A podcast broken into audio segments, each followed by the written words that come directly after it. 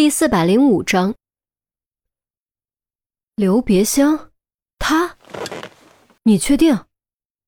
陈红恍然回神，语气中依旧带着化不开的惊愕。我没证据，但我肯定就是他。霍元凯语气笃定。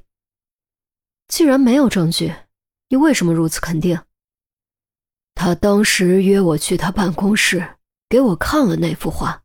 让我帮着鉴定一下，是不是梵高的真迹？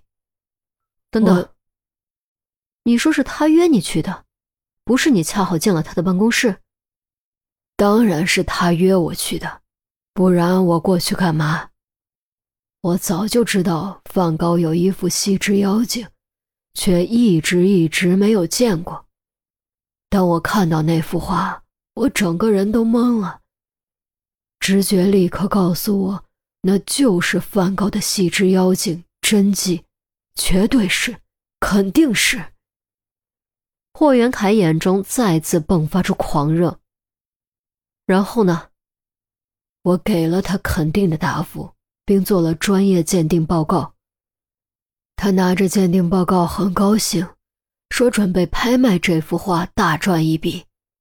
我听后赶紧求他能不能借我研究研究。他直截了当拒绝了我。再然后呢？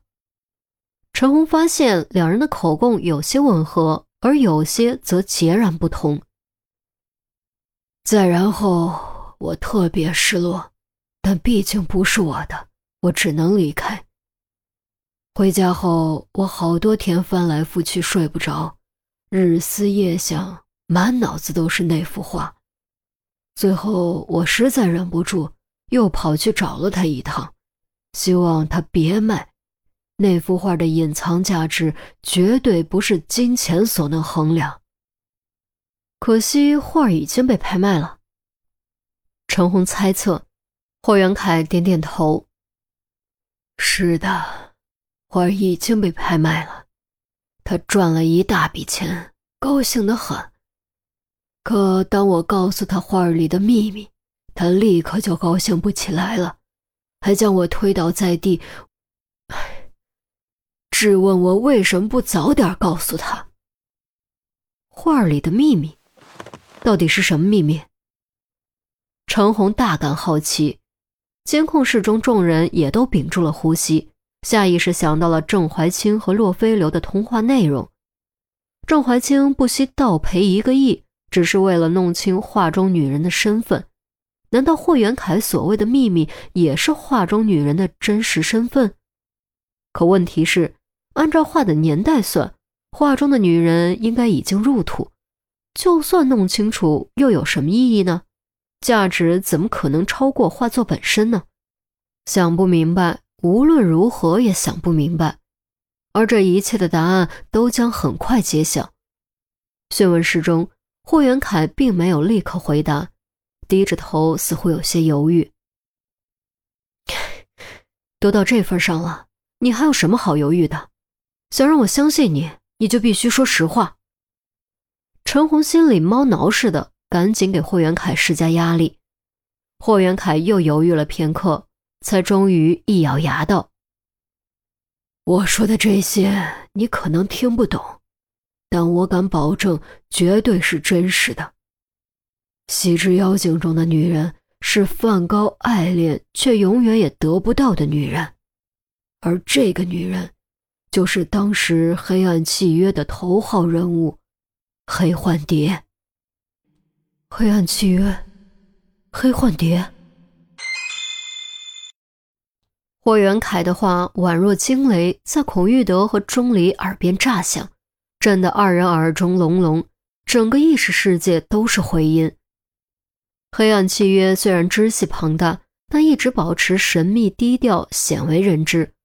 霍元凯不过是半个艺术家，怎么可能知道黑暗契约？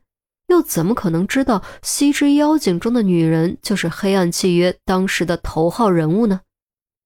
郑怀清拍下西之妖精是为了画中女人的真实身份，他是否也知道黑暗契约？刘别香知道西之妖精的秘密后，大为后悔。难道他也知道黑暗契约？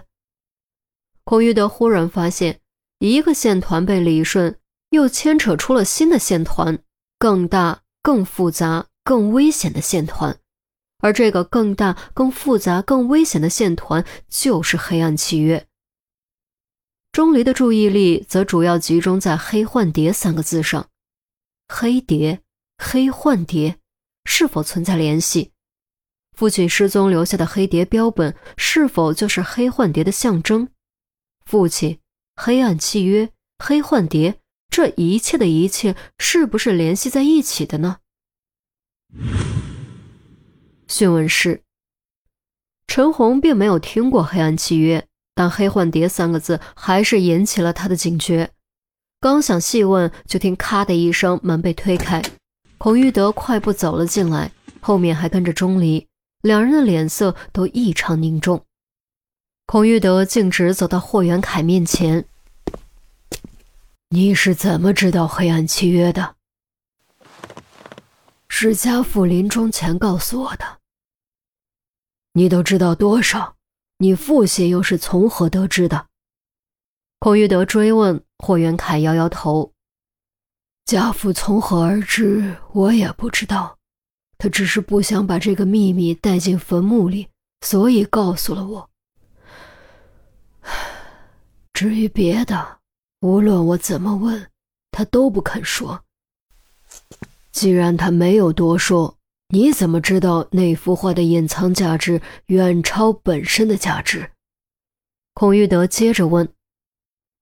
因为我思考了半辈子。虽然我不知道黑暗契约到底是个什么组织，但头号人物的身份肯定很重要吧？如果通过那幅画能够找出他的真实身份，说不定就能掌握黑暗契约的核心秘密。价值肯定比画作本身更高，我是这么想的。孔玉德点点头，这个解释还算合理。